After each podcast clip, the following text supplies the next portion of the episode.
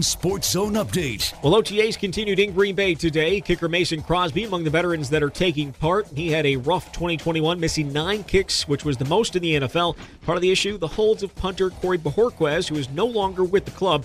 In his place, longtime Chicago punter Pat O'Donnell. He's an experienced holder and became very familiar with Crosby this offseason as he lived in his basement for a few weeks in Green Bay while the family searched for a place to live. Crosby thinks that situation will help them on the field this fall. You know, that really kind of got us off, uh, you know, on a good start where, uh, you know, we kind of learned each other's personalities and how we operate together. And, you know, for me, relationship and all those things, uh, you know, are just imp- as important as having it exactly right all the time because we can talk and trust each other and make sure that it's, uh, it's right, you know, whenever that time comes and we need it. Packers will return to the field once more this week. Then they have a mandatory minicamp slated for next Tuesday through Thursday. Quarterback Aaron Rodgers, several other veterans are expected to attend after not being there for OTAs.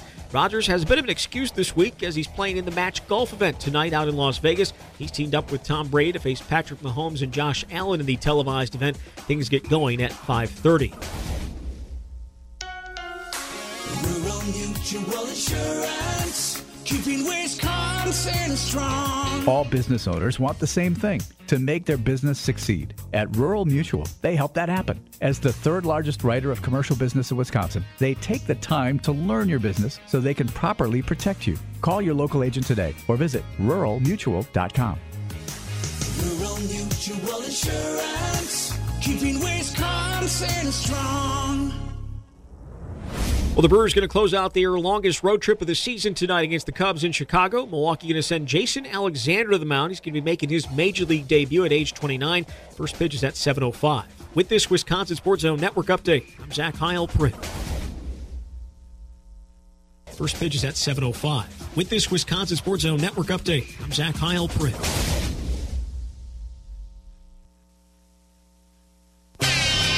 Alfredo Figaro. Oh, good one. Pull. The 2014 Brewers all name team. You have Wei Chung Wang, uh, Rob, Rob, He was the worst. Rob Wooten. This is where Wisconsin gathers to talk sports. Packers, Brewers, Badgers, Bucks. The Wisco Sports Show is on the air. Here's your host, Grant Bills.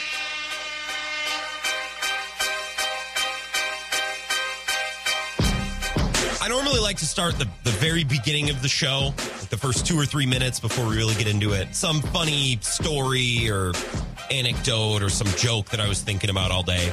But yesterday and today, I'm really struggling to come up with something. I got nothing today. So what I did was I Googled funny sports jokes and I clicked the first website and I'm going to read you like the first two or three. Just lighten up the room a little bit. You know, it's like a hot bath. We can't just jump right in. Oh, you should abandon the shift. We're only 60 seconds in. We can't go hard sports takes yet. So, a couple jokes to warm up the room because I was unable to come up with anything else. Why does a pitcher raise one leg when he throws the ball? Does anyone know? Anyone know? Because if he raised them both, he'd fall down. it's actually not bad. Uh, let's see here. What goes all the way around the baseball field but never moves? This is an easier one. The fence. uh, what's the difference between a pickpocket and an umpire? One steals watches and one watches steals. That's pretty weak. Can't believe that made it onto sportsjokes.com. Uh, what did the baseball glove say to the ball? Catch you later. That's pretty good. Why is Yankee Stadium the coolest place to be? It's full of fans. Nice. there we go. Is that enough? Is that enough small talk? Lighten up the room a little bit. Kind of warm everyone up. Yeah, yeah, I thought so. It's cheap. I'll try to have something better tomorrow. My name is Grant Bills. This is the Wisco Sports Show. I hope you're having an excellent day. We got the Brewers coming up tonight. We got the match tonight. Oh, God, the match between Tom Brady, Aaron Rodgers, and Josh Allen and Patrick Mahomes. So we have that tonight. We have a lot of actual golf news today. Chaos in the golf world and in the PGA. Well, at least that's what I'm reading. I don't know golf very well. I barely know golf at all, uh, which is why we're going to enlist some help. At five o'clock, Ben Kenny is going to be here. Uh, you hear him on Kenny and Heilprin. You hear him on the Thrill Michael show from 10 to 2 every single day. Ben is a golf savant. Uh, he's great. He likes to occasionally gamble on golf. uh, and he loves it. I don't love golf. My golf fandom basically is every once in a while I throw it on the TV for vibes and I take a nap. And that doesn't mean I don't enjoy it, but I, you know, I know the names and I know the names of some of the tournaments, but this whole Saudi Arabian Super League, millions of dollars getting thrown, right? This is all a little bit over my head. I think I get it, but we're really going to get it with Ben Kenny. He'll join us in an hour to talk about what's going on in the golf world, talk about the match tonight. Maybe I can get some way too early, bold Big Ten predictions. We'll see. Ben will be here in an hour. I want to do OTAs. I want to talk Packers, and we're going to try to draw up some drama today. Just see if we can't get in a little bit of trouble. Talking about uh, some of Matt LaFleur's comments. Was he taking shots at his players? No, but by five o'clock, maybe we can convince ourselves that he was. I don't know. And is David Bakhtiari's career over? No, it's not. But maybe we can convince ourselves that it is, and maybe we could start some drama. We're going to do that at uh, five thirty, or excuse me, four thirty. Talk Packers, talk some most TAs. I want to start with the Brewers, and you are more than welcome to join me. Encouraged, in fact, to join me. 608 796 2558 is the number to call and text. You can find me on Twitter if Twitter's your thing at Wisco Grant. Okay, last night, Brewers lost to the Cubs 8 to 7. Other than a win, other than the result, last night's game actually checked a lot of boxes for me. I enjoyed watching it, and I think it was an example of uh, of some good things, some things we want to see from our team, or at least things that I want to see, things that we've talked about. Number one thing, it was another seesaw game. Right, it was another back and forth affair. Right, we like that back and forth scoring. Again, I'm going to break down the scoring to illustrate my point. This is how the game went. Contreras homer, Cubs up one nothing. Tyrone Taylor three run double, Brewers up three one. Andrelton Simmons one run single, Brewers up three two. Simmons scores on pickoff error, three three tie. Victor Caratini homer, Brewers lead 6 3. Higgins homer, Brewers lead 6 5. Contreras double, 6 6 tie.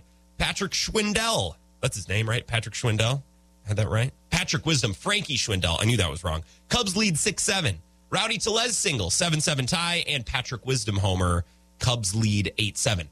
Back and forth affair, seesaw game. We like that some resiliency, some elasticity from the Brewers offense, not getting bogged down and not getting over reliant on one home run and one big inning. We like that. So I like that last night, even though the Brewers didn't win.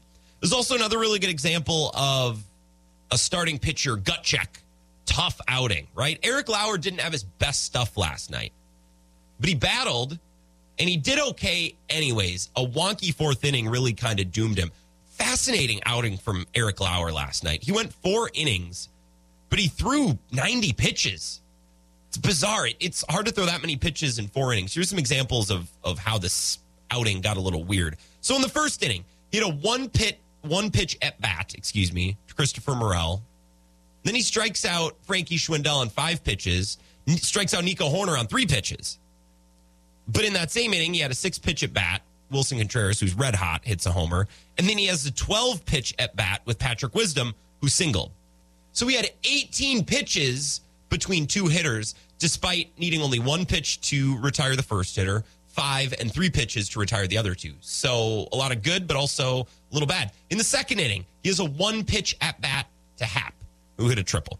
Has a four pitch walk to Clint Frazier, who, by the way, has four hits versus the Brewers this season, two versus the rest of Major League Baseball combined, which is just bizarre. Then he had a strikeout, a strikeout, and a lineout, which was a two pitch at bat. So again, in the second inning, a lot of good, but also a couple of rough spots that really made it tough on him. If you're if you're getting the picture here, every inning it seemed like Eric Lauer would have two really efficient, effective at bats, and then one or two would go sideways, and that would ruin the whole inning. The fourth inning is the perfect example of this. The fourth and final inning of Eric Lauer's outing. Right, he gets Happ to line out on three pitches. Then Clint Frazier doubles on three pitches. Then Rivas has a ground out on two pitches. So at this point, Eric Lauer has recorded two outs and he's only thrown eight pitches. Then, all with two outs, Andrelton Simmons singles, four pitches. Morel draws a walk on six pitches. Victor Caratini throws one into right field, which ties the game. Willson Contreras gets hit because water is wet. Willson Contreras, by the way, uh, twice, twice the amount of hit by pitches, the next closest guy in Major League Baseball. Man, every pitcher must hate him. That's weird. It must be everyone else's fault. And after all that, Eric Lauer then locks horns with Patrick Wisdom for a nine pitch at bat and puts him away. So again, in the first, the second, and the fourth inning, he was so close, but it was a couple of at bats getting away from him that really derailed the start. And it wasn't even all his fault, right? Like Victor Caratini throwing the ball into right field leads to two runs coming across the plate and a bunch of extra pitches needing to be thrown.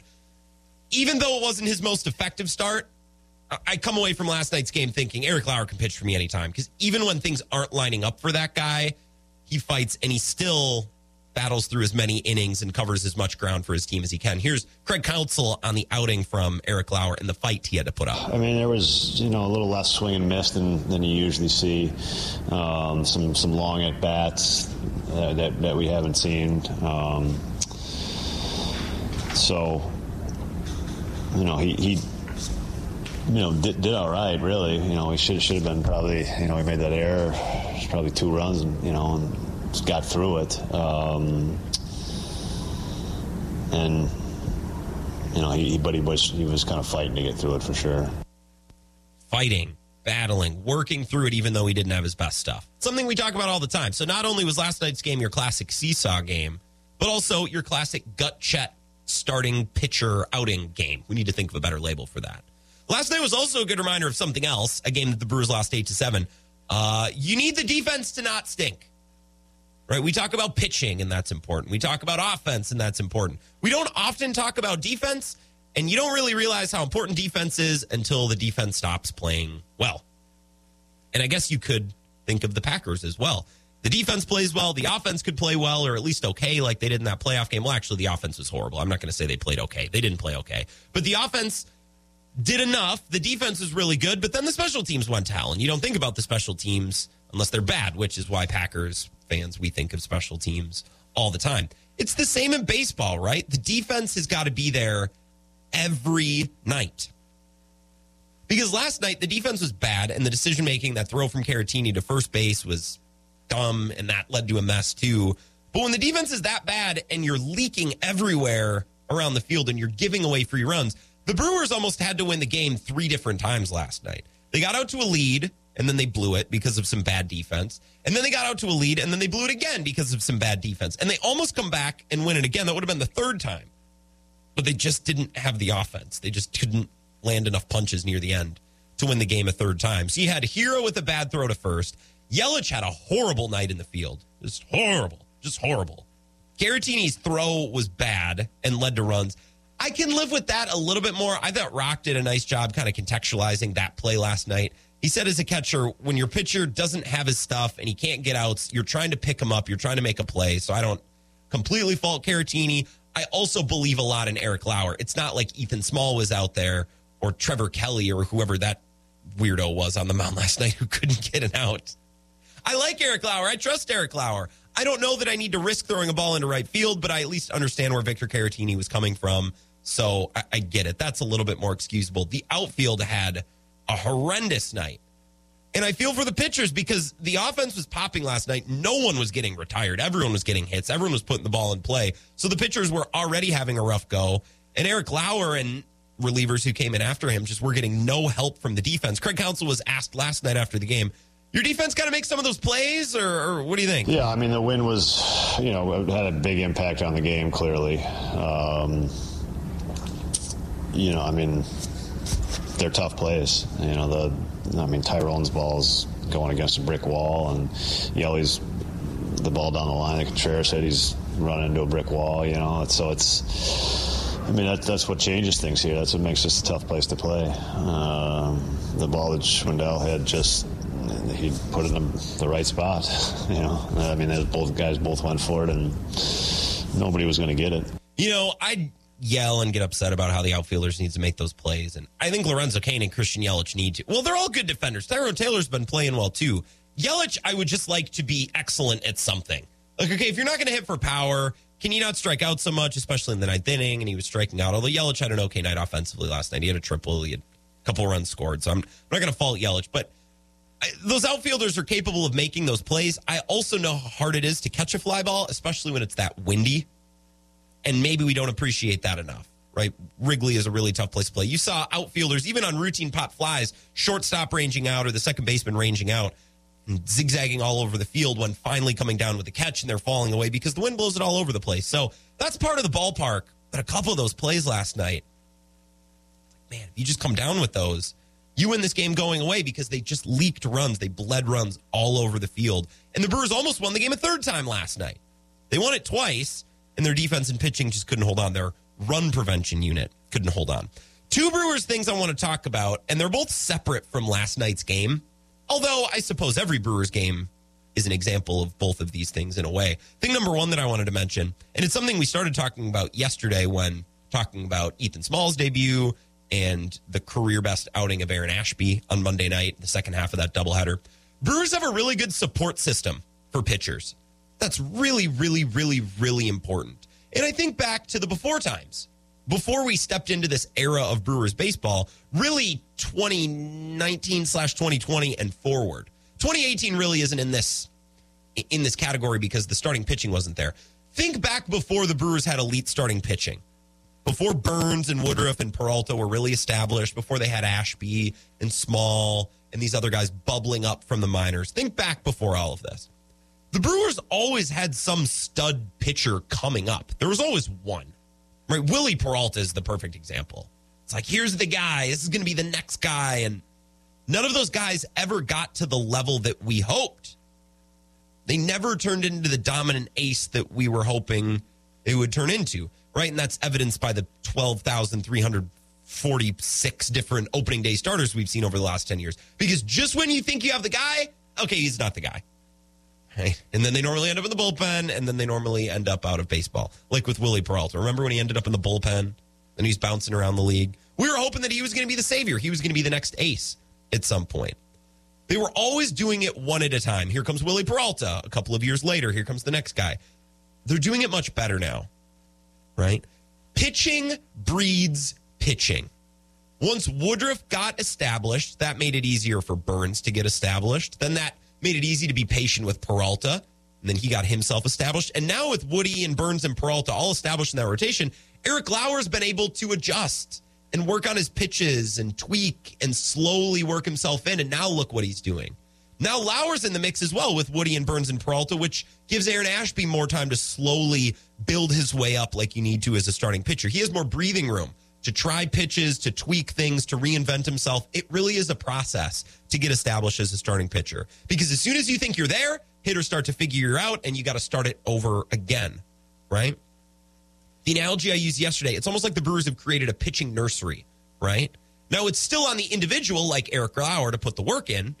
And by everything you read about Eric Lauer working around with all of his pitching coaches in Milwaukee uh, and in the alternate training site during the pandemic, he did put the work in. But the Brewers have created this environment where pitchers have time and room to grow. And I think that's why a couple of years ago, right, we were killing for Wily Peralta to be good, and he wasn't. And now we're just we're turning over rocks and we're finding elite pitchers. It's like, oh, here's Eric Lauer. He's really good now. Yeah, that's because he came in into an environment that gave him time and support and and and, and help to really develop himself. Where Wily Peralta had to be the guy from day one. That's just not a recipe for success. Lastly, before we take a break, one more Brewers thing I want to mention, and we're going to talk about a specific Brewer coming up next. Packers at 4:30.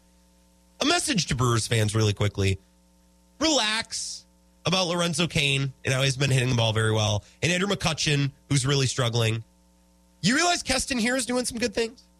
Tyrone Taylor's hitting like an MVP right now. Narvaez is red hot. He's got eight hits since last Thursday. Not every hitter can be hot at the same time. Focus on the good, okay? Let's not dwell on how Andrew McCutchen's struggling coming off of being really sick. It's June 1st, for God's sake. Focus on the guys who are hitting. It'll be a lot more fun. We, we got good hitters, hot hitters coming out of our butt right now. We got great pitching. There's a lot of good things to talk about with this team. Can we not obsess over the one or two guys who aren't hitting? This is just a very negative way to live. And while I'm not opposed to being negative, we're going to be negative with the Packers. We're to try to stir up some drama coming up in about 15 minutes. But with the Brewers, just relax a little bit. There's a lot of good things to talk about, including some things that Keston Hiura is doing. Let's talk about that coming up next. This is the Wisco Sports Show with Grant Bills on the Wisconsin Sports Zone Radio Network.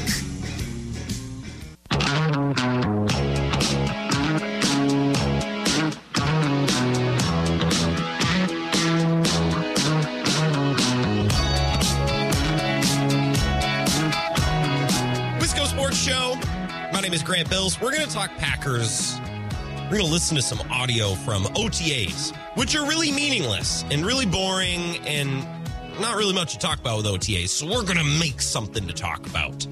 We're going to listen to Matt LaFleur's words when he was asked, Hey, Matt, why is no one at OTAs this year? Why isn't Sammy Watkins here? Where is everybody? We're going to we're going to stir up some drama. We're going to get in a little bit of trouble. We're going to create some intrigue coming up in here in 10 minutes, something like that. Whenever we get to it, I want to talk about Keston At first. We're talking Brewers. You can join me 608 796 2558. Give me a call or give me a text. I'm on Twitter if you're on Twitter and you want to be on Twitter together. You can find me at Wisco Grant. Vagabond John. Oh, we, we can't talk about this right now. Maybe later on in the show. Uh, Vagabond John uh, tweeted at me earlier because there was this there was this map going around uh, about the most overrated city in every state, and this map said that Madison was the most overrated city in Wisconsin. No, no, no, no, no. I believe that would be Green Bay. My opinion. That's not to say Green Bay isn't cool, but it's not nearly as cool as everyone says it is. I like Madison. Madison's not overrated. Vagabond John, I'm going to bat for your city. What are two advantages that Madison have over Green Bay? Okay, well, first of all, Madison is like actually an old time classy city with cool old housing and a and his, rich history in the capital. That's cool. Just for starters, there's a scene in Madison. There's no scene in Green Bay. Oh, go to Kroll's. Oh, I, you mean a burger? Wow, can't get one of those anywhere else. See, you now you've derailed me, Vagabond John, and I guess this is my fault because I didn't have to. I didn't have to read your text. Tim and Menominee back on the Brewers. Okay, let's do this. For years and years, the Brewers are like Wiley Coyote, ordering pitchers from the Acme Arm Company. Would always blow up on them. All my life, I've never seen them have pitching like this. Yeah, and I think it's once they finally hit one, once they finally hit Brandon Woodruff, it's like they had solid footing. And once you get one, it's easier to get the next one. And then if you get two, well, then getting the third and fourth, that's easiest, right? So I, I think pitching breeds more pitching. And once you have a good arm or two in the rotation, then you can be a little bit more patient and you can bring your other guys along slowly but surely. And then they're ready and they're actually polished and they're brought up the right way. And that's where the Brewers have gotten. And that's why Ashby is succeeding. That's why Peralta in the long term has succeeded despite taking his lumps. Burnes, too. Burnes was like the worst pitcher in baseball two years ago. Look at him now. Their offense is coming along as well. I want to talk about Keston Hiura. I actually believe, as of today, June 1st, 2022, Keston Hiura is a more intriguing topic than Christian Yelich, which I don't know if I ever could have predicted or would have predicted at any point. I'd rather talk about Hiura, right? His struggles and his situation is at least interesting. If you look at his splits, these are mind blowing. I don't understand how this is real life. He has 64 total at bats this year.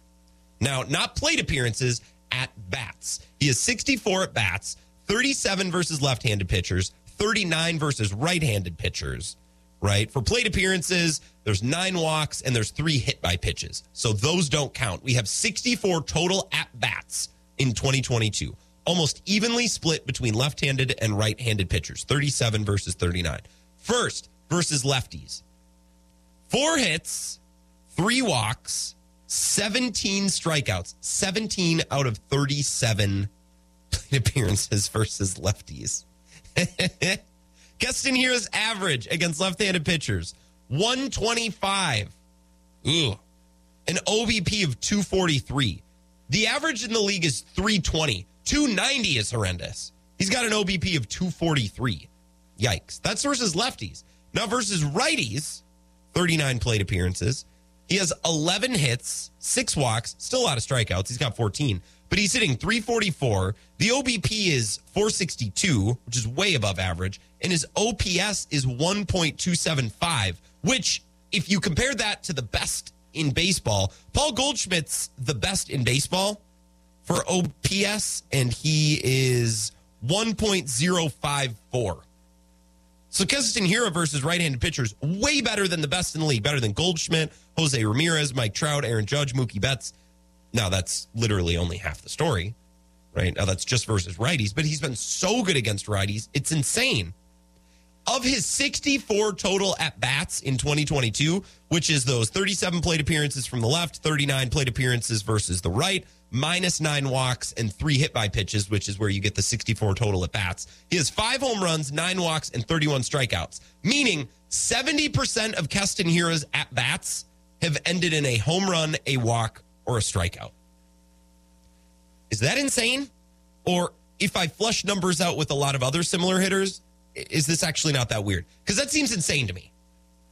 That doesn't seem just like a baseball in 2022 thing. That seems like the most bizarre thing I've ever I've ever researched in baseball. 70% of his at bats has ended in a home run, a walk, or a strikeout. I, I almost can't believe that that's true. I almost can't believe that's a thing. 608 796 2558. Vagabond John, uh, when we were going at it on Twitter about which city in Wisconsin is most overrated, uh, we were both reacting to a map that said it was Madison. I don't think Madison is overrated. And I don't even love Madison that much. It's kind of expensive to drink sometimes. And I always, I always end up getting lost. But I, but I still do love Madison. It's not overrated, John. Come on.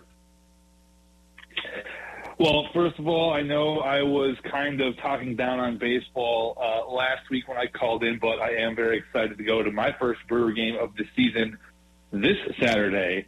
Ended up pairing it for anybody else that's going to that game. After it ends, there's a Slipknot concert that's starting 25 minutes away in East Troy. So, a buddy and I just put together an excellent Saturday that we are very excited for. So, I do, as much as I, you know, trash talk watching baseball on TV, you know, you still an in-person experience is, is excellent.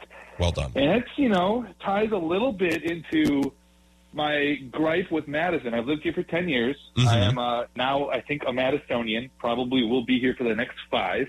But I work very often. As part of the reason I got the name Vagabond is because they're like, well, you're calling in from Green Bay all the time. You're calling from Madison.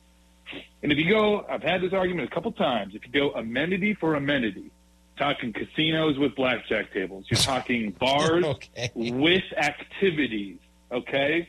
Okay. In Green Bay, you have bars that have indoor pickleball courts that have pickleball leagues. And who the heck cares about pickleball? But that's just fun, right? In mm-hmm. Madison, unless you're going out to like Sun Prairie or you're going out to Middleton, I think there's two or three bars in total in the Madison, actual Madison proper, that even have a volleyball court. And it's impossible to find a league. There's just, ah, man, live music in Madison's really tough to find unless you're willing to pay 25 to 30 bucks to go to like the two venues that host Okay. paid gigs. First, first of all, first of all, on the live music thing, is is the live music scene bad in Madison? Because before the pandemic, it was pretty good in Yeah. La Crosse. I'd contend that Eau Claire, pound for pound, has the best live music scene of anywhere in the state. It's dead in La Crosse right now, and that doesn't mean there there are aren't good musicians and singers and sorry there there are. It's just organizationally, there's just not a lot of places that are putting on shows. At least downtown where I live. Like I'll drive a little bit, but I'll pay a twenty dollar cover if the band's great and I have a great time. I'm that's not going to turn me away. Yeah, and I'll do that same thing. Um, I play in a band, and we try to get gigs around Madison, and there's about two or three spots that'll let you in, um, but they don't pay. So the difference is we've been contacted by bars recruiting us to go play in Green Bay, and they're like, "Yeah, we'll give you 500 bucks for the night." Wow. Madison, it's like, yeah, you know, you have to pay us a hundred dollars to use our sound system. You get exposure, though. They'll pay you an five dollar cover you. Yeah, yeah, yeah, yeah. Yeah, so uh, it's you know you can go back and forth with the two cities. After diving into it, you know you don't want to talk about school systems. That's boring. You don't want to talk about taxes because obviously that's one sided. Yeah. But you know when you get down to what the average twenty four to thirty five year old cares about, man, Green Bay is a heck of a time. In terms of most overrated in Wisconsin, I mean I'm putting Milwaukee right on that right on that spot. Oh, I think Milwaukee is one of the worst cities in terms of major American cities. It lacks so many amenities. I just, man, it's a major American city. and Man, that airport has direct flights to where, you know? So I think its proximity to Chicago hurts. But, anyways, it was a fun graphic on Twitter. Always appreciate the conversation. Very excited for Brewers later. Yeah. And uh, I will not take any more Green Day or Green Green Bay. I will also not take Green Yeah. Day slander. I was gonna say you can you can catch me dead slandering Green Day. I don't I don't feel the need to slander Green Bay. It's just the the people who are born and raised in the Green Bay bubble, and that includes Appleton and some of the other places. They they just think very high and mighty about their corner of the state. And they do have the Packers, which is cool. that's cool. I just I, I don't know. It, it's a little much sometimes. So I was that's what I was I will- tweeting about today, and I Yeah. yeah. I will say they do have a better like overall theater. They do have a better sports scene. I, I mean, I would put you know Packers Badgers. I love them both. The Packers are better, you know, on an overall letter. They also have arguably one of the top ten sports bars in the country in Stadium View, right across, and they have live music, paid artists, what six days a week during the summer the whole time. I feel like I'm doing a promo for them right now, but like Say, they we, are. gotta get on uh, in Green you haven't been to Green Bay to Stadium View, but they are. Uh, it's great. Well, this So, is how we win. I'll This is how we we'll, we'll chat soon. Yeah, thanks, Vagabond John, and enjoy the game. This is how we get on in Green Bay. And and Vagabond John's going to be. He might. We're actually bringing him on as a consultant, the sales guy, uh, because we're trying to court some stations in Green Bay so we can get the word out. The Wisco Sports Show on in Green Bay. And speaking of Green Bay, let's take a break. We'll come back and we'll talk about OTAs. I we can hear from Matt Lafleur. We can hear from AJ Dillon. We can hear Mike Clemens has got us covered. Okay, but really, what I want to do is play you a couple of cups of Matt Lafleur and we're going to try to be dramatic. We're going to try to overreact and make a mountain out of a molehill, some small, tiny little comments, and we're going to look for something to blow up and make into a big deal, even though it's OTAs and they don't really matter. Let's do that next. Talking Packers, Wisco Sports Show back in a couple of minutes. This is the Wisco Sports Show with Grant Bills on the Wisconsin Sports Zone Radio Network.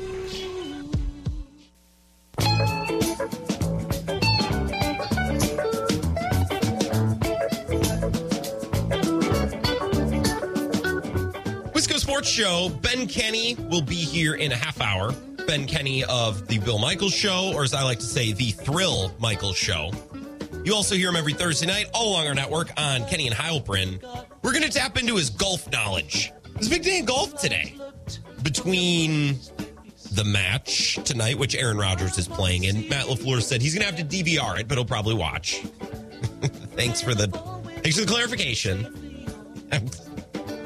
You're doing an OTA presser about, you know, David Bakhtiari's knee and getting Jaire Alexander back, and then some beat reporters like, "Hey, so you're watching the match tonight?" Yep, I'll DVR. When's it on? Six? Or if I'll DVR, I'll watch it later.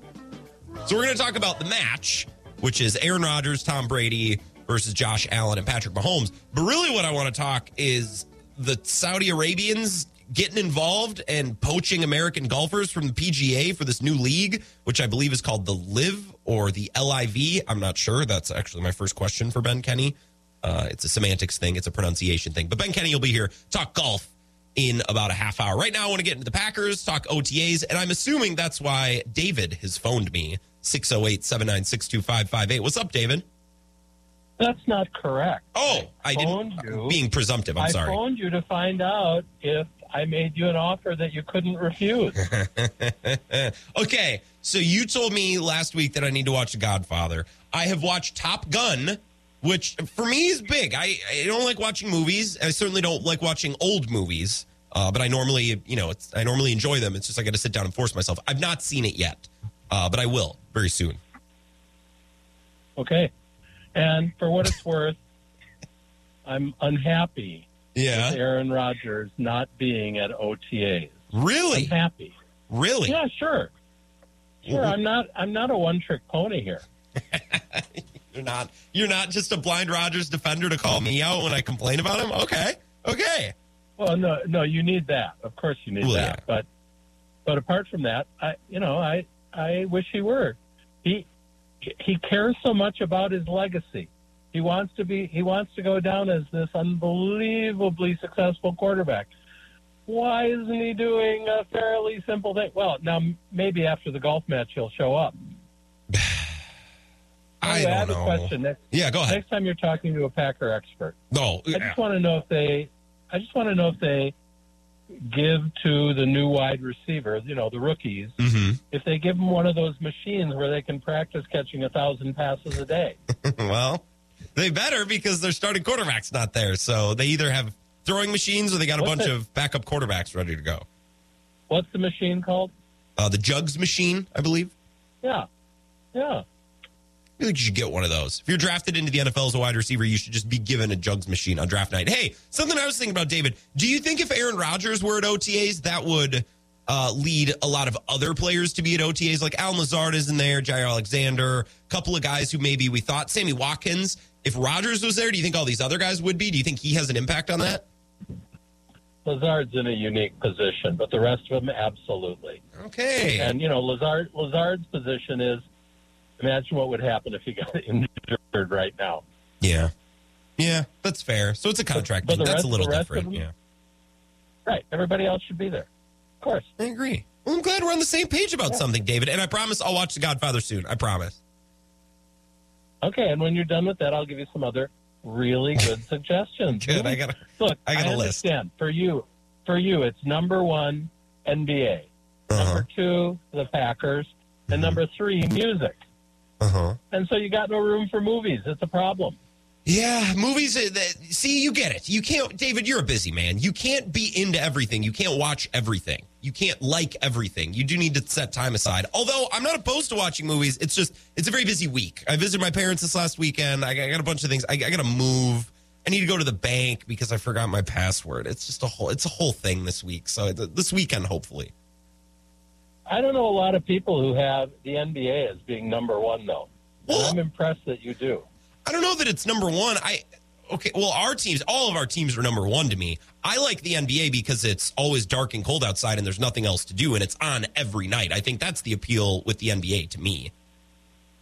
I know, but the excitement here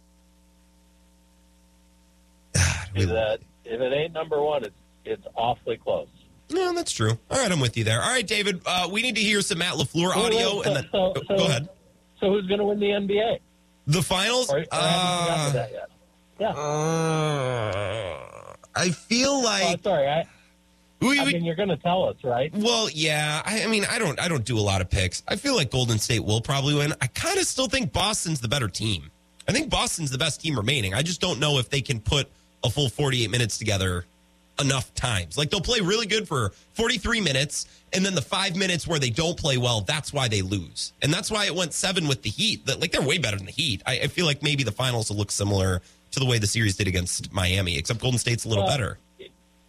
And Golden State has two Wisconsin kids. I think we should, you know, we should enjoy that. Hell yes. Hell yes. Kevon Looney and Jordan Poole. Is is Kevon Looney the most decorated Wisconsin athlete ever? He's got rings. He's got a lot of rings. I think he might be.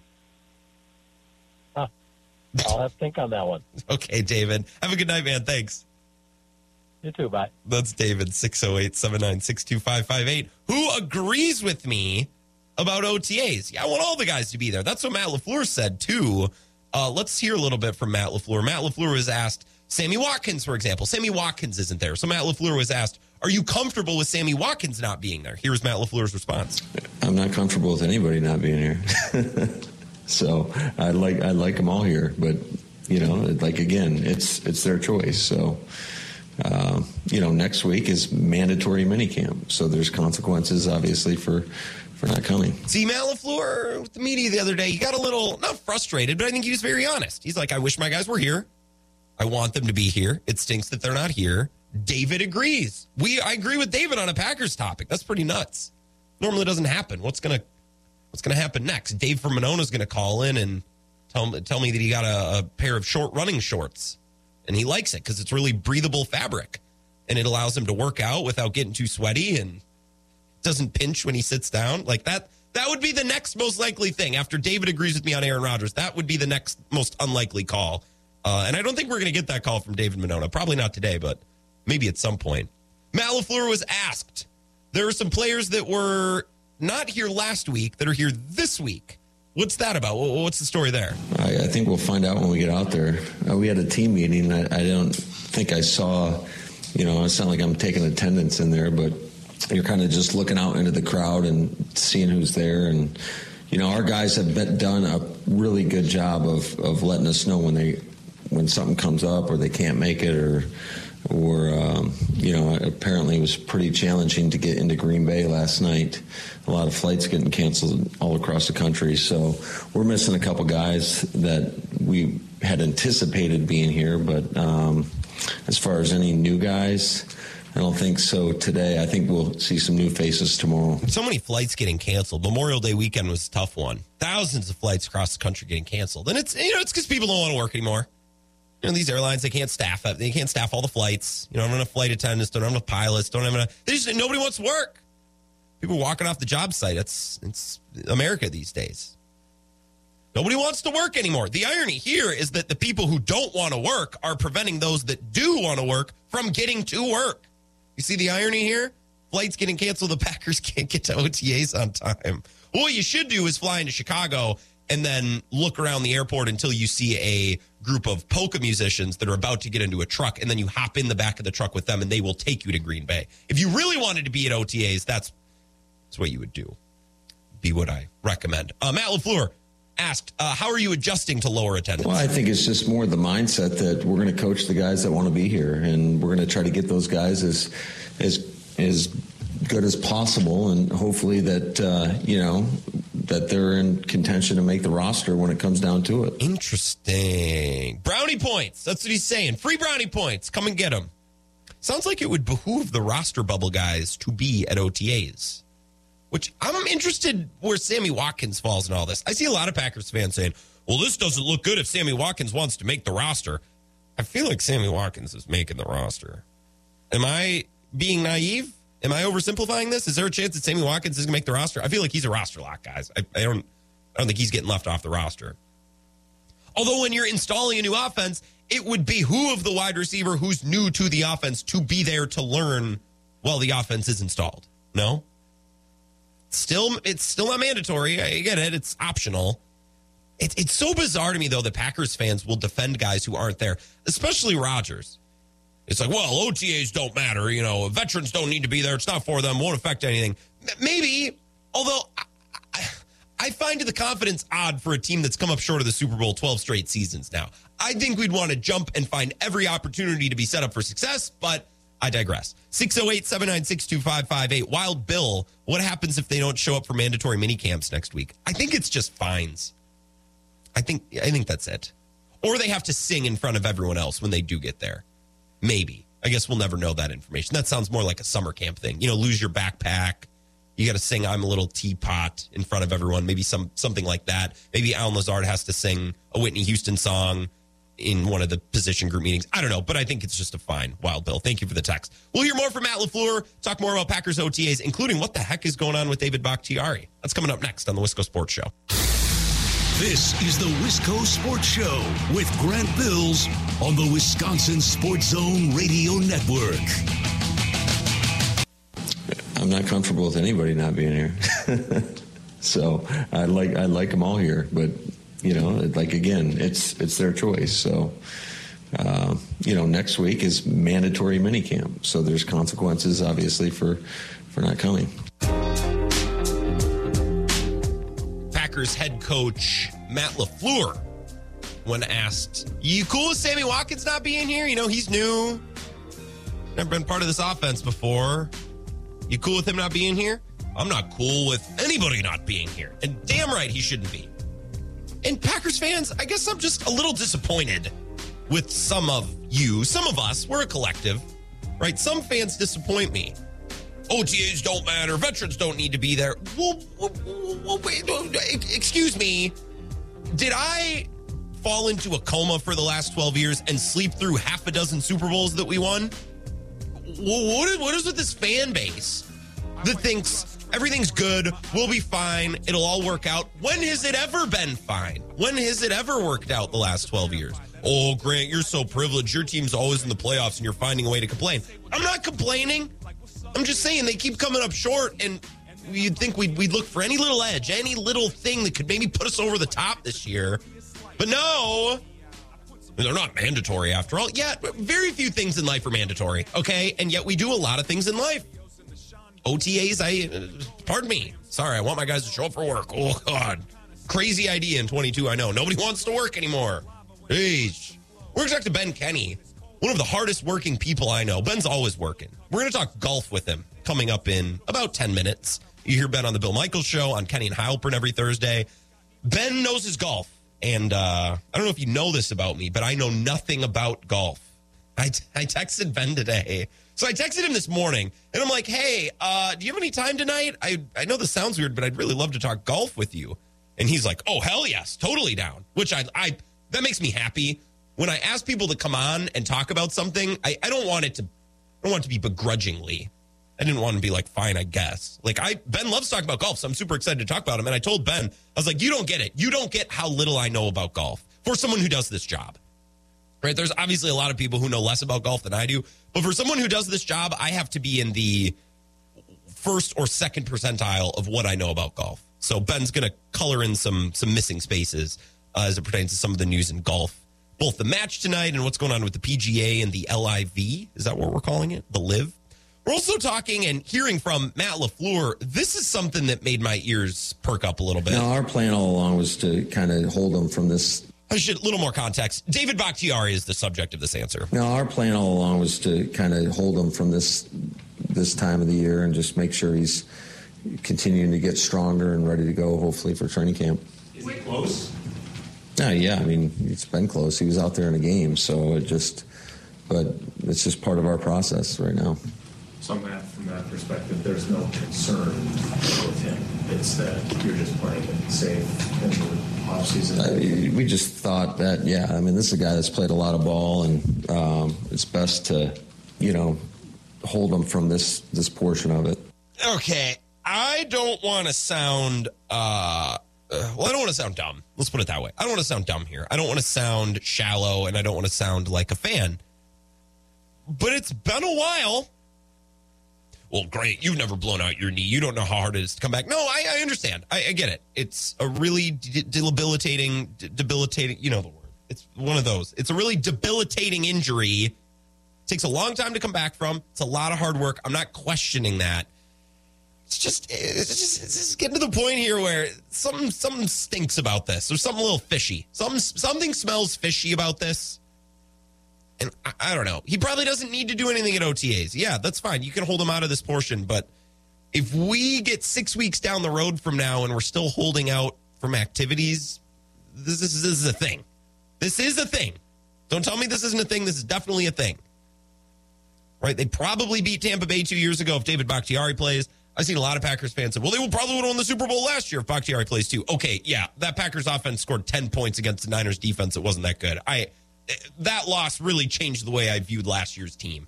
Uh, fair or unfair? I'm sorry. I don't know if one healthy David Bakhtiari is making the difference if the offense could only put up 10 points at home against a defense that's, again, not that good. The Niners defense was not that good. They were fine. Defense is not that good. I don't know that Bakhtiari is making the difference last year if they could only hang 10 points on that team at home, with or without their starting left tackle. But at some point, Dave Bakhtiari is eventually going to have to come back and play football, and that can just is seemingly getting kicked further and further and further down the road.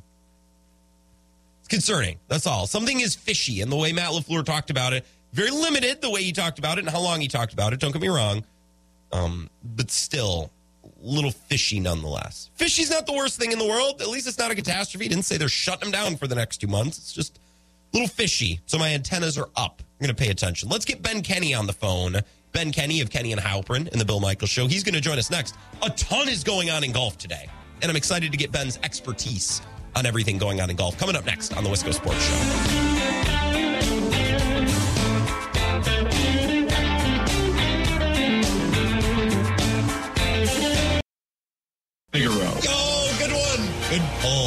The 2014 Brewers all name team. You have Wei Chung Wang, uh, Rob, Rob, He was the worst. Rob Wooten.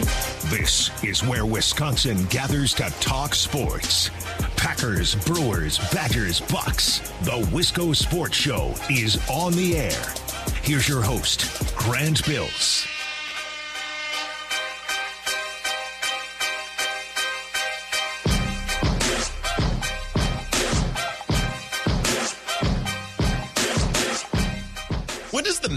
Start tonight?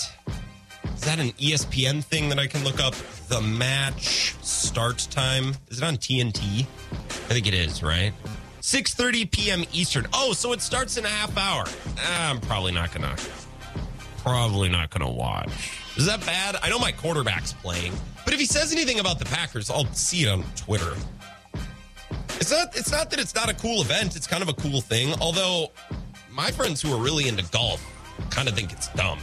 Like one of my best college buddies, when this was announced, texted me in, in one of our group chats. He's like, guys, what do you think about this? Is this something that you like watching? My buddy um, from college now, he's a diehard golf fan, but nobody else really in the chat is. He's like, does this guy, does it get you guys going? Because I think it's stupid. I think it's dumb. I would never watch this. He compared it to watching, you know, three basketball players playing football, right? Let's take some sports stars and make them play another sport.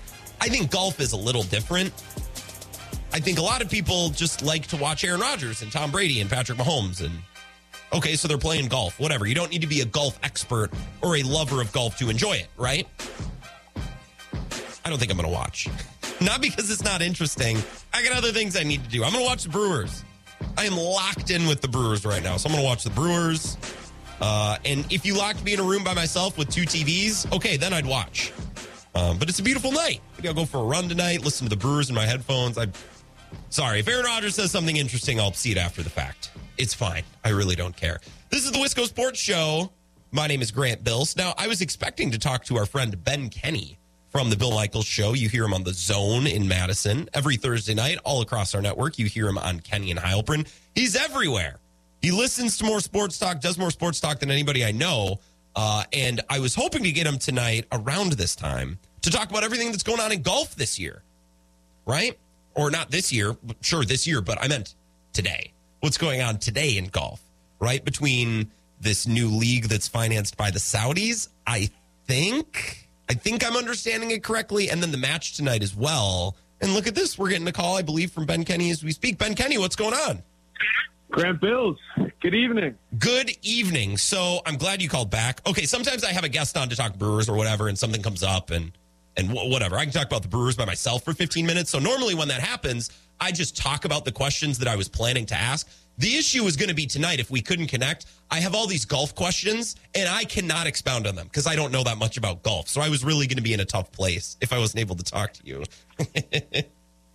To be completely honest, I was uh, pulling out of my parking garage. I did not have service, and I, I had planned my afternoon. I knew I was calling in at five, but I did have a six-minute stretch of completely forgetting, and then I went back on my phone. That's So, okay. It's all That's good. okay. Did you get you you get you're moving this week? As am I. You got your new key. I got my key earlier today too. This is an exciting day for us. It's it's exciting. I get stressed out at that stuff. You know what I mean? Well, it's so stressful because there's there's this weird. If, and if you move all the time, you know exactly what I'm talking about. There's this weird 10 to 12 hour stretch where you're in between places where you feel homeless. And it's a very like scattering feeling, not truly homeless, but you don't have like a home base to sit down and relax. And it really throws you off kilter. It's really stressful. I had that for three weeks last year, actually. So God. uh, I was in on the morning show that week. I was working long hours. That was a disaster. But no, it's the I hate logistics. The logistics Yeah. stress me out. So yeah, I, I've. I have some It's big furniture to move. I don't own a truck, but I have a couple. We have some work trucks. It's it's a whole thing. We don't need to talk about it. I'll probably talk about it next week. I beat our listeners over the head with moving stories next week. Okay, here's here's what I need from you today. Uh, By the end of the next ten or twelve minutes or however long we talk, I want to understand what's going on. Right? It sounds like, and tell me if I'm reading this wrong. Is it called Live L I V? Is it Live? L- do we say L I V? Or whatever it is, it's financed by the Saudis. They're poaching PGA golfers, and their first event is in London. And I guess Dustin Johnson got a bunch of money, and him and some 40 odd golfers are leaving for this league. That's about all I know. Is all of that correct? And, and can you help me understand the rest? Yes, uh, it's called LIV stands for something, but the hip kids call it the Live. The Live. Uh, it is fa- is financed by the Saudis. It is spearheaded by Greg Norman, uh, infamous golfer known for collapsing on the final day of a Masters when he should have won. So it, it all kind of came up months ago. This guy Alan Shipnuck is writing a biography of Phil Mickelson, which I ordered. It is a tremendous book. Nice. But in that conversation, this whole golf venture came up, and in uh, Phil had said, "Yeah, I want to do this to better the tour, but it is scary going into business with these people. They are quote scary MFers." Obviously, referring to the numerous human rights violations these Saudis have committed uh, and all the stuff that goes on out there. So, time has gone on. There have been a lot of names rumored to be going over there but we didn't really know until last night. I, I think it was that it came out. We know Dustin Johnson now, who is one of the faces of the tour, no doubt. One other young and up and coming player named Taylor Gooch. And aside from that, it's a bunch of European guys and 40 something year olds that the tour will not miss. So what's interesting now is does the tour say, Dustin Johnson, you cannot play in majors and you will be banned for life, like Yeah. they said they would? Or do they walk back on that and welcome him back? Because if they start welcoming the guys back, then more people will end up going because the money over there is is ridiculous. Dustin Johnson, I think 150 million or Yeah. 125 is what was reported. I heard that there were uh, they also got a bunch of amateurs, a bunch of college guys that were going to go to the pre-tour kind of uh, minor leagues, if you will, but instead they are getting five million up front, 250 grand per event, plus whatever they win. So they'll get eight nine mil a year. So yeah, the, the tour is pretty much throwing money at people to get them to come play. That is that is the gist. So logistically, it's interesting how this works because there's there's really no competitor to the PGA. So, uh, and the way I'm reading it, and what I've learned over the last day or two is kind of I've just seen little traces here and there. There's not really a players' union in the PGA, and there's not representation the same way there is in, in our other professional sports. Is that correct? So this could this could get interesting with a leverage standpoint, right? What golfers come to expect from the PGA, right? That's certainly a part of this too, right? Yes, there is a board of some sort with multiple player representatives. Okay. Though the playing public has not grown fond of the decisions made by said board. Typical. So, yes, the back channels will be interesting. What I think is that, like, the Saudi tour is unable to come poach the best players. And until they get the best players, no one's going to watch. Because I I watch golf for the guys that want to go win trophies, not for the guys that want to go play to make money, which sometimes it's the same, right? But the guys you really are captivated by are the ones that are out there for legacy. You don't really care about the guy that comes in 25th for 200 grand. So what the Saudi tour has to do is get all of those players. And then the only way to do that is to, you know, offer them stupid money. But all the guys said no. So instead, what they're doing is going after all of the young guys and up and coming guys that are coming out of college because it's impossible for a 21 year old to say no to 9 million pretty much guaranteed, right? Yeah. Yeah. So that's yeah. their way in, and and that's their way to force change, I guess, as well.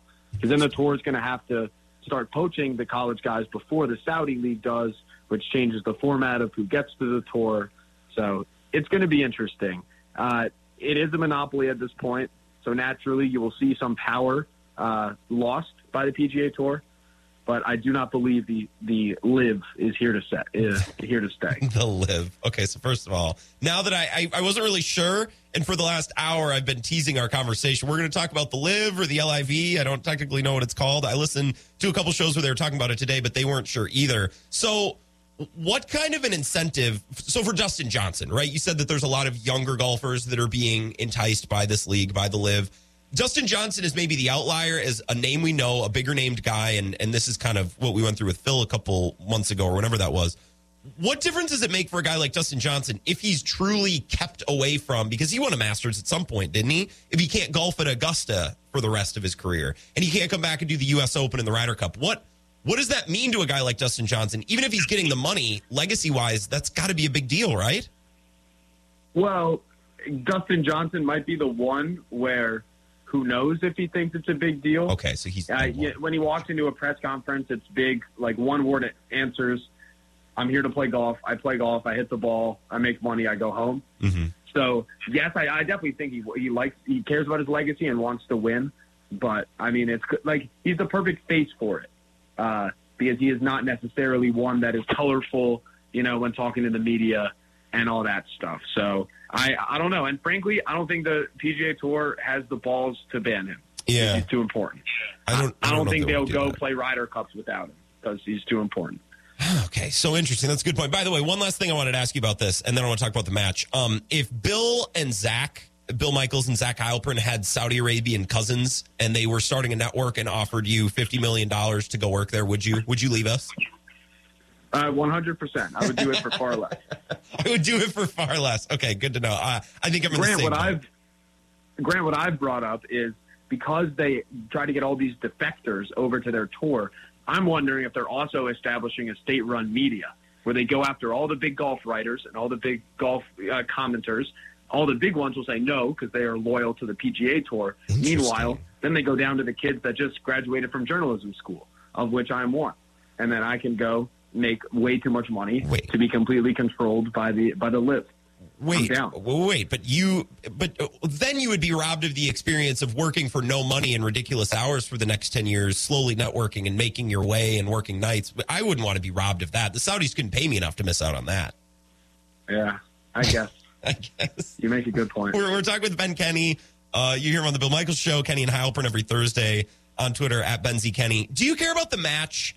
Right, I, I know Aaron Rodgers is playing, so that's that's kind of something that Packers fans, Wisconsin sports fans might be interested in. I have one of my best buddies from college who loves golf, and when this was first announced, he texted me. He's like, "Do you actually care about this? This is the dumbest thing ever." So I have a golf purist buddy who hates this, thinks it's stupid.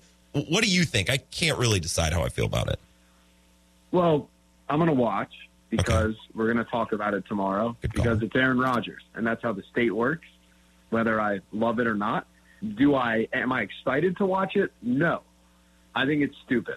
When they had PJ, when they had Tiger and Phil, and even though Bryson is such a loser, when they had him, I love watching him play golf, but he's just so annoying. Yeah. But when they had those guys, like, yeah, I would watch Mickelson and whoever against DeChambeau and whoever because they have tour guys.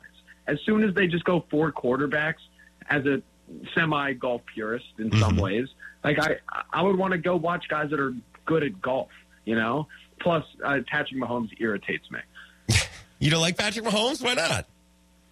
No, I no, I think he's great. I he's Oh. awesome, but I I don't know the the dynamic. Like Brady and Rodgers, uh, fine. I uh, I'm fine with both of their personalities. For some reason, there's like a I I don't like the, the trash talk. I don't like how it it seems all scripted and It's very forced. like I- I don't know, no profanity.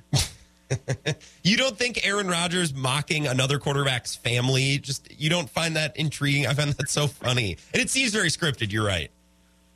No, it was fun, Grant. Before we knew Rodgers was going to come back, like last year when they had it, Oh. and he was riding around and not answering anything. I had fun with that because I could take audio bites and use them on the show. Mhm. For this, there will be nothing interesting from my perspective that comes from it because that's how I view everything.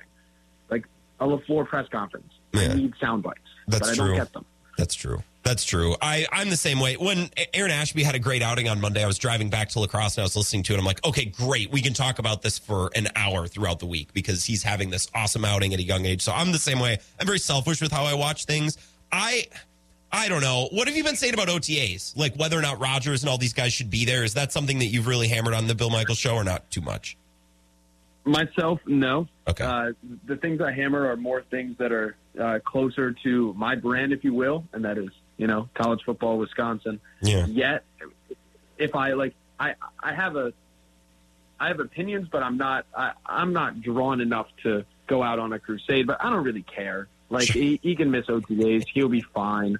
But Bill, I think Bill's point is great, and he says that as soon as Rodgers during Week Eight says he doesn't throw to the young guys because they don't have a connection, Yeah. then he will take some issue with that. And I completely agree with his point on that. But I, I don't know. They're OTAs. I don't care. The team's really good. Rodgers will be good. It'll be fine. Before we uh, say goodbye, because I know you have things to do, uh, and at some point I need to talk about tonight, I'm going to talk about the fantasy football debacle between Joc Pederson and uh, Tommy Pham because I think it's funny. I think it's so outrageous that it, it's so funny it has to be talked about. But, but quickly before I let you go, um, do you have one college football Big Ten prediction, bold prediction that you've really been thinking about a lot? Because you sent me some uh, some notes that you were doing. You were ranking. It looked like Big Ten quarterbacks. I thought your rankings were pretty good.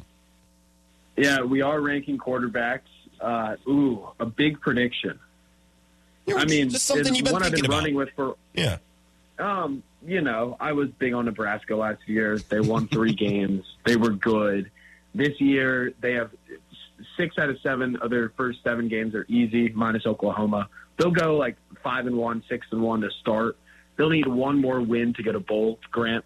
And their final games are Michigan, Minnesota, Iowa, Wisconsin. And they're going to lose all four because they don't have a defensive line. And then Scott Frost is going to get fired. Okay, so here's what I've found this NBA postseason. It's a really tried and true method for um for kind of guarding yourself. If you make a prediction, then you'll be wrong. It's better to say that a team is good And then if they start losing, you can rip them for being losers. Like I'm doing this with the Celtics. I keep saying that the Celtics are the best team and they're better than everyone else. And then anytime they would lose to the Bucks or the Heat, I'd just be like, well, they're they're whiners, they're babies, they're giving these games away. It's actually a pretty winnable stance. So better to say that a team is good and then have them lose than the other way around. So I'd go off with Nebraska. I'd do it again if I were you. Oh, uh, Grant, I am the spin king. You forget Yeah. this. My guy Jack Coan didn't get drafted, so I went on a 30 minute rant about how deep the draft class was because of the COVID eligibility Oh, eligibility uh, waiver from three years ago. Oh, Don't that's worry, a great I have spin. the quivers. That's a great I have the bows and the quivers. Um. Oh, last thing. I'm all in. I have no reason for this other than I've just decided I want to make this my point. I'm all in on a Graham Mertz breakout season. I think it's it's it's all been leading up to this. I'm ready for it. It's happening.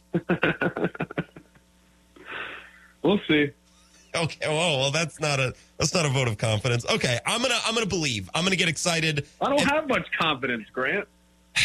Well, we have no reason to, but sometimes you just got to go on a feeling. And I, I don't know why I have a feeling about Graham Mertz. I think it's just I want him to be good. I want a reason to get excited for Saturdays to watch the Badgers, and, and that's that. So I'm just, I mean, he's going to be good. I'm convincing myself of it. Yeah. All right. All right. Hey, enjoy the match tonight. I look forward to hearing your breakdown on the Bill Michaels show tomorrow. Kenny and Heilprin, what's the plan for Kenny and Heilprin tomorrow? I saw you were tweeting about it. Uh, Brewers game, so podcast only episode, but we are ranking Big Ten quarterbacks. I have tiers. I posted a preview up on my Twitter, and the three categories I have teased are the quote reason the Big Ten is a running conference tier, the I have absolutely no idea tier, and it is organizational malpractice to start this guy under center tier. So that's just three of them, but we're going through quarterbacks. there's probably there's probably more organizational malpractice guys uh, than than some of those other categories. There's a lot of those guys in the Big Ten. Thank you, Ben. Good luck with the move. I look forward to Kenny and Hey, Heilprin tomorrow night. Yeah, see you. That's Ben Kenny.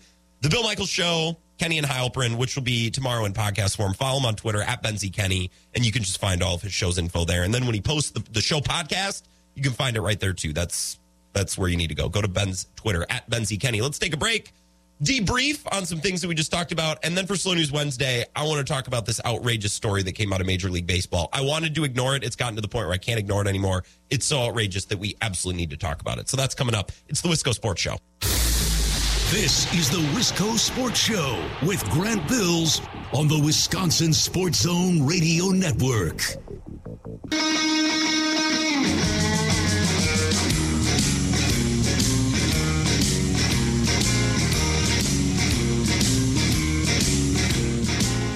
Wisco Sports Show, the match starting in a couple of minutes. I see tweets about it. Aaron Rodgers joking uh, about OTAs. What are OTAs? He says. He quips. He jokes. Well, actually, it stands for Organized Team Activities. And it's when the team first starts to install the offense. So that when training camp actually starts, people are familiar with the offense, so you can really hit the ground running. That's fine, though. We've won a bunch of Super Bowls the last couple of years, so we can probably afford to take it easy. Not like the clock is running on a roster that's really burdened by the salary cap and you know a new big deal for the quarterback making a lot of money. Team friendly though, it's, it's team friendly. Quarter, it's team. It's fifty million, but it's it's but it's it's really not because it's it's team friendly. It's categorically false. I mean, it's fifty million, but again, it's not though. It's not. It's team team friendly. So the match, anyways, starts in a couple of minutes. I'll probably watch the Brewers. I might have to catch up on the match and what I missed tomorrow. I'm not a golf guy. Is it because I don't play? Do you need to play golf in order to love watching it? Maybe that's it. It's I I I, like the idea of golf. I like the idea of being out in the breeze by myself in the peace and quiet and working on my craft. I like the idea of you know having my own clubs and getting used to my own clubs and getting the feel for my clubs like no one else does and only I know how to use that putter and I you know golf courses are beautiful and especially around this state oh my god the rolling hills and the trees it's beautiful right I love the idea of it but I don't actually want to go I don't actually want to go do it I love to fly fish that is my old man activity so, like, if there's ever a chance with uh, someone from a company, a businessman, they're like, Grant, I'd love to talk, uh, talk, talk business with you. Would you come out and golf? I'd be like, no, but do you fly fish? Please, you're rich, old and white. Hopefully, you also. Oh, good, you also fly fish. Okay, phew, thank you, good. There's either that or or sailing. do you do you sailboat? No. Okay, so fly fishing it is. Gotcha. I'm down for that. I don't golf. Maybe that impacts uh, my lack of golf viewership. 608 796 2558. The reason this new league interests me, the LIV, as I think Ben Kenny said, the kids are calling it. okay. The LIV interests me because while I don't watch golf, a larger conversation about the state of golf and the governance of golf and the scandal of golf. Okay, well, now I'm in. I don't need to understand how to use a five iron or whatever. Five iron's a thing, right? I don't I don't need to understand the intricacies of golf to enjoy a fun conversation about is it Dustin Johnson? It wasn't Justin Rose. Yeah, Dustin Johnson. Dustin Johnson getting like 150 million of Saudi money to go play in a in a league in the LIV. That interests me. I don't need to know the intricacies of the game of golf to understand that. And I sometimes feel the same way about college football. Now, I love watching the Badgers. I love my Badgers football team. Normally go to a game every year, certainly every other year. I like visiting Madison. It's an awesome game day experience. I love it. There's also Saturdays where, to be quite honest, I'm a, little frustrated with giving up four hours of a beautiful fall Saturday to watch the Badgers beat Northwestern 21 to 17. Like, I sue me. Can I admit that as a sports radio guy? When it's a beautiful Saturday in the fall and the sunshine is dwindling and we're soon to be all winter, all the time, all dark, all cold, and it's beautiful outside and I could do anything. I could go for a hike. I could go for a run. Like I said, I could go fly fishing. I don't like to golf, but I do like dabbling in, in some occasional frisbee golf. I could go do that. Or I could sit inside and watch Nebraska and Wisconsin punt for four hours. Oh, college football games are so long. So there are some parallels in college football to golf. Now, I like college football a lot more than I like golf, but I'm not all into it like some people are. And that's why I think outside of the Badgers, my favorite discussions, my favorite topics about college football are institutional ones. The NIL, where the sport is moving, big head coaching changes, big big coaching hires, right? Conference strength, these big picture ideas where I don't need to understand how good the recruiting class is at UCLA in 2023. I don't need to understand that to, to be a part of the conversation. But I like talking about how Jimbo Fisher and Nick Saban are going at it over the NIL and why the league is is struggling in this way or why the sport is hurting in this way. Those are the conversations that interest me. And that's why I think this new golf league is fascinating to me and I actually care about it even though I don't care about golf. Right? Plus 150 million dollars of Saudi money will make sense. Uh let's see here. A couple of texts. Let's see which ones actually apply before I start reading them. Um let's see here. Let's go Jamie first. Jamie at Ken's Barbershop, which, by the way, I got a really nice fade. Ken's Barbershop, north side of La Crosse this morning. Thank you as always, Jamie. He says, I don't sit in front of a football game until golf season is over. Too beautiful to stay inside. See, that's the thing. That's that's it, Jamie. We live in Wisconsin and we we don't get a lot of warm, sunny weather, especially in the fall. And it sometimes feels like a sin to sit inside and watch college football for an entire Saturday when it's nice out. Now, Sundays, I'll, I watch football all day on Sundays. I have to do that for my job. I have no problem watching the NFL all day. I love that. I can't give up both days. I can't do it when it's nice outside. So that's why I'll watch the Badgers. And some Saturdays, that's it. And then some Saturdays, I don't even want to watch the Badgers because it's like, well, you can watch Nebraska and Wisconsin trade punts for four hours, or you can go outside and, and actually get some fresh air and touch some grass and get a little tan and feel great about yourself. Sometimes I'd rather do that. Um, we got Todd who's chiming in on the Packers. Says uh, receivers need to gain Rodgers' trust. That's all we hear. So don't you think it would be good to get a feel for Watkins and Amari and the new rookie? Wouldn't you want to get a few throws in with the new guys? Yes. Yeah. Yes, Todd. Yes. And this, this is the thing again. If Aaron Rodgers and the Packers had been to four Super Bowls over the last 12 years, this would be a different conversation. But we're coming up against it right now. We're coming up against it. We're running out of Aaron Rodgers' contract. We're running out of money to spend. The window is closing rapidly and we haven't even been back to a second Super Bowl. And for that reason, I'm looking for every edge. I'm looking for every advantage that we can scrounge up and use. And just showing up to OTAs be a pretty nice advantage. And a lot of Packers fans just want to cast that off. Well, he doesn't need it. Okay, well, maybe, maybe not. What do we know what he needs? We haven't been back to a Super Bowl since Obama was president, right? 2010? Yeah, yeah, yeah. Before the Romney election, before before his second term, the first Obama term, the first one, when the Black Eyed Peas were a thing. That's how long it's been. showing up for OTAs, maybe a worthwhile investment, or maybe not. Who knows? What do I know? Got to go golf. Where is the match? Where are they golfing? I'm going to look that up over the commercial break. We don't need to do that now. Let's take a break. Slow News Wednesday. I want to talk about uh I want to talk about this story from baseball that involves fantasy football. We're going to do that next on the Wisco Sports Show. This is the Wisco Sports Show with Grant Bills on the Wisconsin Sports Zone Radio Network.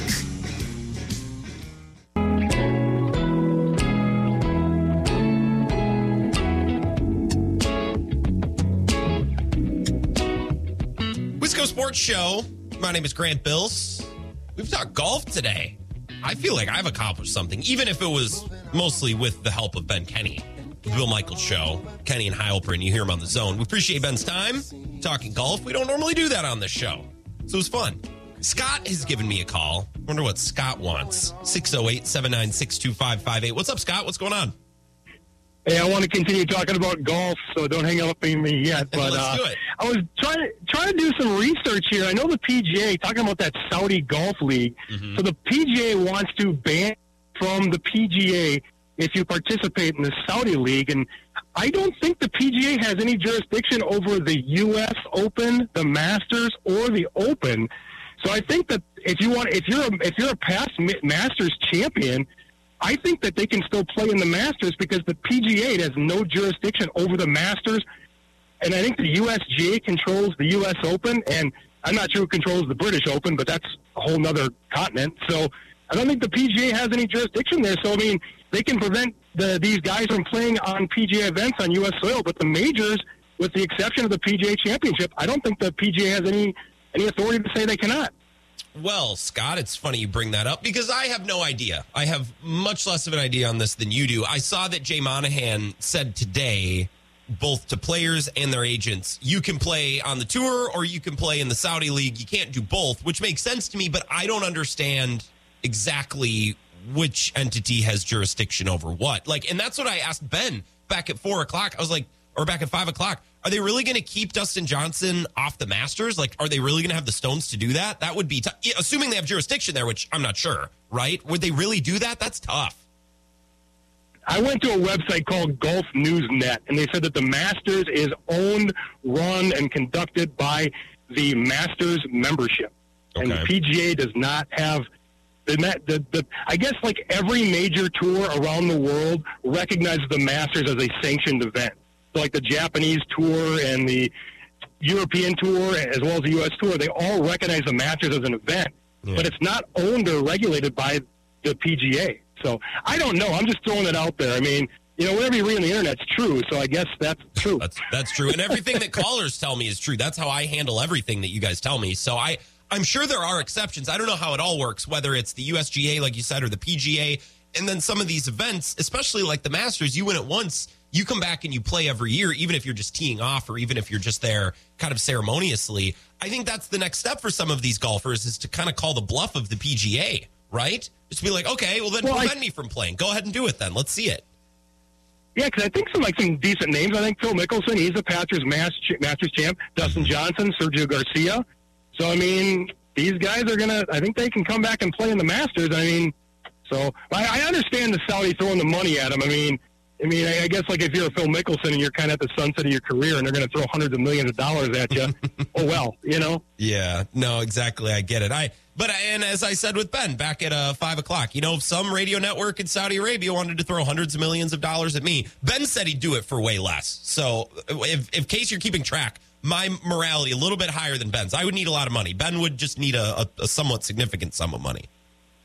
Could you just get like a one year deal for like maybe like thirty million? Yeah, I, I'll take it all up front. I, I don't need any financial security past one year. I'll you know I'll put my time in. I'll do some broadcasts and then I'll come back right and I'll and I'll be solid financially. And at this point, Scott, I, I will be so taken care of financially. I'll have no anxiety. I'll have no worry about finances. So I'll be a better employee for my current company when I come back in a year. I think that's how that would play out.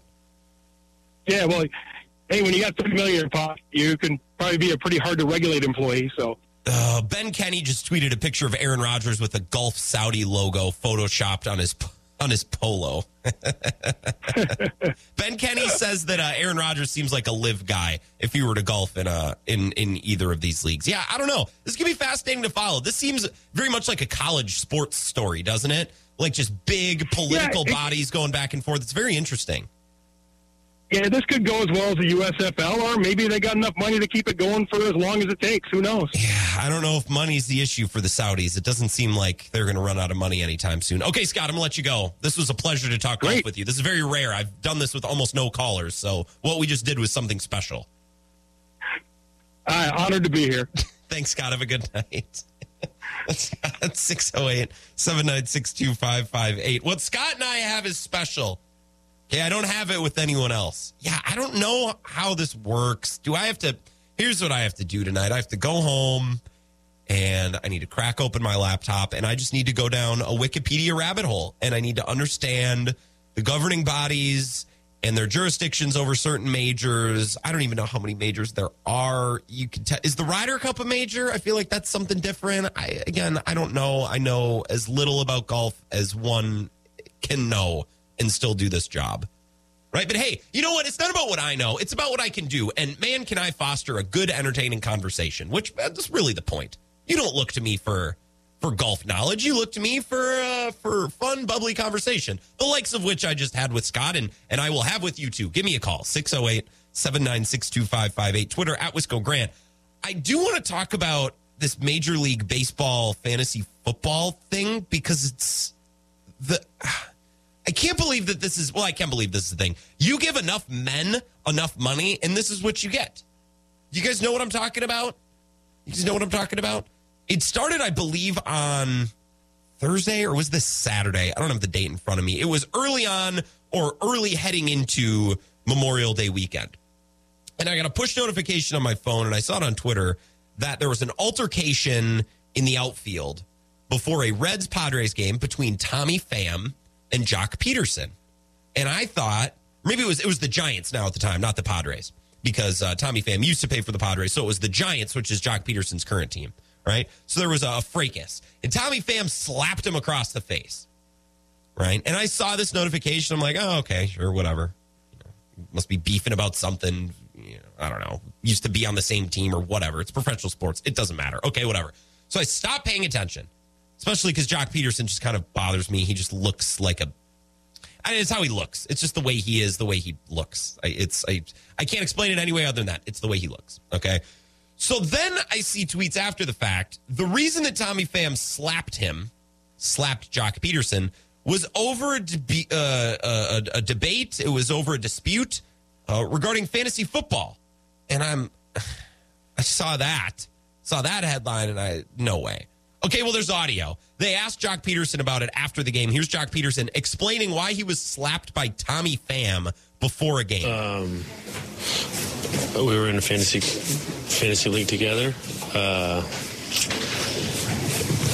I put somebody, a player, on the injured reserve when they were listed as out, and um, added another player, uh, and then.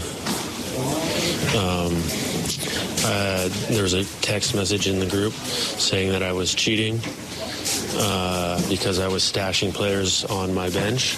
Okay, so Jack Peterson talked about this for another minute and a half, another two minutes. I cut it off. He kept going for two minutes explaining exactly what happened. And at some point in this answer, you, like me, probably thought, okay, well, we don't we don't really need to know all of it. Like, holy cow, this doesn't this is dumb. This is so dumb. Why are you still explaining it? So Tommy Pham, Joc Pederson are in a fantasy football league together. Joc Pederson stashed a player on his IR when I guess in spirit, the IR is reserved for players who are out for an extended period of time, but also the commission's got to be on top of that. As a longtime commissioner of one of my leagues, you take a certain responsibility. And the commissioner of their league, uh, who actually happens to be Mike Trout, interestingly enough, uh, because of course, uh, Mike Trout's not doing his job. Anyways, Tommy Pham was asked about this, and he gave his response. He's like, wait, wait, wait, you don't know the whole story. Oh, good. What was that? You know, we there's some, there's some shit that went on in fantasy, you know, but what he forgot to tell you guys too, you know, he said some disrespectful shit in a text message, and I called him out on it. So it was and you know my former team. So it was, he, he said some stuff about. I just said it plain and clear. Okay, so it wasn't anything uh, like. Regarding my former team. So, so I didn't like that, and I didn't like the sketchy shit going on in the, in the had too much money on the line, you know. So you look at it like, you know, there's a there's a code. You my money, then you're gonna you're gonna say some disrespectful. Shit. You know, there's a there's a code to this. Okay, so first of all, he sounds like he's a Jimmy Tatro character, which is hilarious if you know who that is. If you don't know who Jimmy Tatro is, look him up, watch some videos, and you'll be like, oh my God, Tommy Pham is a creation. He's a character of J- Jimmy Tatro. Man, when that much money is involved, you don't F with my money. Okay, well, we've come to learn that it's a $10,000 league. $10,000 to players who make that much money is essentially 200, 250 bucks to us, which, hey, to me is a lot of money. I don't like playing fantasy football for a ton of money, but I also don't like gambling on sports. Some would say that you need the money to be invested. I just only put myself in two leagues, maybe three at the most. I can do it for fun. I don't need a ton of money. It's nice if I can win 200 bucks, but I'm not investing two 250 into a league. I'm- not doing that. That's too much. But the idea that he's some sort of high roller, which is definitely what he said. He's like, I'm big in Vegas. You know, I throw the money around. Dude, $10,000 for a fantasy football league for you is not that much. So don't act like there's general generational money on the line here. Okay. Tommy Pham said he was disrespectful. Well, then Joc Pederson was asked, well, what happened? What was disrespectful? He pulls out his phone and he reads the text. It's true. There are uh, there was a lot of money involved in it. There, I did send a GIF in the group chat that was making fun of the Padres. Um, in the group chat, there was also some. There was more than one Padre. There was maybe four or five that uh, I'm kind of close with a couple of them, and it was supposed to be a friendly thing, just making fun of they were playing bad and just talking back and forth. And uh, yeah, I mean, he did not like that and responded. Uh, Joc, I don't know you well enough to make any jokes like this. And uh, yeah, so then um, I wrote back. I'm just trying to pull it up so it's exact Pulling his phone out. Was meant to be all fun and games. No hard feelings. Sorry if you took it that way. This is, there are actual reporters doing their actual job, getting paid actual money, who are asking questions about this. And you hear the tone? It's like somber. It's like, yeah, I know. Let me pull out the phone so I can show you. This is the stupidest thing that has ever happened. A grown man playing fantasy football with another grown man who slapped one grown man before a baseball game, which they both professionally play. They're men who play a game for a living, who were playing a fantasy game. And they got upset that somebody was stashed on IR. You're messing with my money. Shut up, Tommy Pham. It's not that much money. It's not that much money. Ten thousand dollars for how much these guys make, and I looked it up. Is very. It's, it's basically one of us throwing two hundred dollars in a fantasy football league. That's nothing. Mess with my money, dude. Shut up. It's fantasy football. You're not buying treasury bills. No one's no one's stealing your identity. It's fantasy football. So calm down a little bit, Tommy Pham. Well, I guess Mike Trout is their commissioner. Mike Trout was asked about it because, of course, now we've involved somebody else. So, you know, I talked to Tommy, I talked to Joc, everybody in, in, in, that was part of it, you know, just passionate about fashion, uh, fantasy football. So, you still resign? What's that? Am I going to resign? Uh, I haven't made that decision. I don't know. Every commissioner I know always gets booed. So. It's true. Fantasy football commissioner's got to be that guy. He's got to be the bearer of bad news. He's got to be the decision maker, and everybody's got to respect him. I've been the commissioner in my league for a couple of years now. We got a good thing going, right? I, I would actually, I if sports were to shut down again, something I could do a whole show on. I'd love to take calls on the dynamics of your fantasy football league. Like how much? What's the perk for being the commissioner? Do they get a discount? How much effort do they put into it? Right? I, exactly how does it work?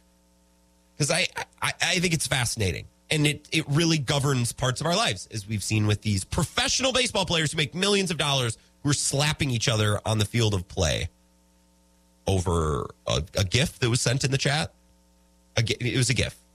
It was a gift. Thank God we saw it. By the way, he pulled it out and showed his phone to the reporters so we could all see. We need to keep this going. We need another wrinkle to this. Eric is on I 90, 608 796 2558. Eric, do you play fantasy football? I used to play fantasy football. Yes, I did. Not anymore.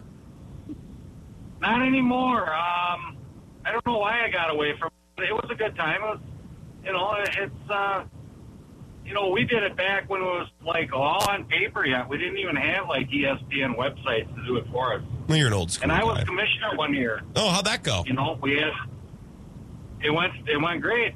We won. We won. We well, someone has to win in your league. Were you a good commissioner? Did you enjoy it? I, you know, it, it, it's a lot of pressure. It's a lot of pressure, Oh, especially yeah. when you're filling everything out by hand. You know, because everybody's like got their nose in it the next day, and oh, you made a mistake on this, and blah blah blah blah. So, you know, it was it was fun. It was fun. Yep. Oh, nice. Well, what else is going on? I don't know. It seems like a little bit of a slow news day. What are the topics? I'm trying to follow the rules. Well, so we were talking about golf uh, and how the Saudis are throwing hundreds of millions of dollars to try to poach PGA guys into their own golf league. We talked about that. Uh, we talked about two professional baseball players who were slapping each other on the field of play for fantasy football. And uh, little OTAs. You know, Rodgers is golfing in the match tonight. He's not at OTAs. And Matt LaFleur seems a little frustrated, not just with Rodgers, but a lot of players who aren't there. So that's what we've covered. Go ahead and pick one and run with it. All right. Well, I've been having some technical difficulty here. I've Been streaming you and WKT. Why don't you go down to those towers down by Goose Island and turn the amperage up so we can actually pick you up someplace? I might actually be going to Goose Island tonight. If it's nice, that was something that was maybe on my list of things to do. I, I haven't been down there in a while. Do you know where the KTY towers are? Oh, yeah. Yeah. Should I stop and what, do you want me to hit it with a hammer on my way down there? Go in there and turn the amperage up. You know, the KTY towers are kind of a landmark, you know. Oh, yeah, Um, yes, of course. Well, they are. I mean, you ask anybody who's, you know, in the outdoors, uh, fishing, boating till three in the morning, drunk. The KTY towers are a specific landmark that you use to get in at night. Really? Is that I've never gone boating. Can we go boating on the river at night sometime, Eric? That sounds like a thrill. Well, it's no, I don't do that anymore. That's that's a bad idea, Grant. Well, yeah, That's but if we'd be together, I feel idea. like we'd be fine, you know? You know, if if the uh, Edmund Fitzgerald would have had the KTY towers to guide them in, they may have been all right. Uh, They may well, have been all right. well done with that comment. You tied it all together. Eric, I have to take one more break, so I'm sorry, but I have to let you go. Yeah, yeah. Talk to you later, bud. Talk to, talk to you later, Eric. What did we just accomplish? Did what did we accomplish in that chat? Other than knowing that Eric once was a fantasy football commissioner when they did it on paper. That's actually pretty cool. That's impressive. I've never done that. So Eric, you got that. You're one up on me. Let's take a break. Final segment of the Wisco Sports Show coming up next. This is the Wisco Sports Show with Grant Bills on the Wisconsin Sports Zone Radio Network.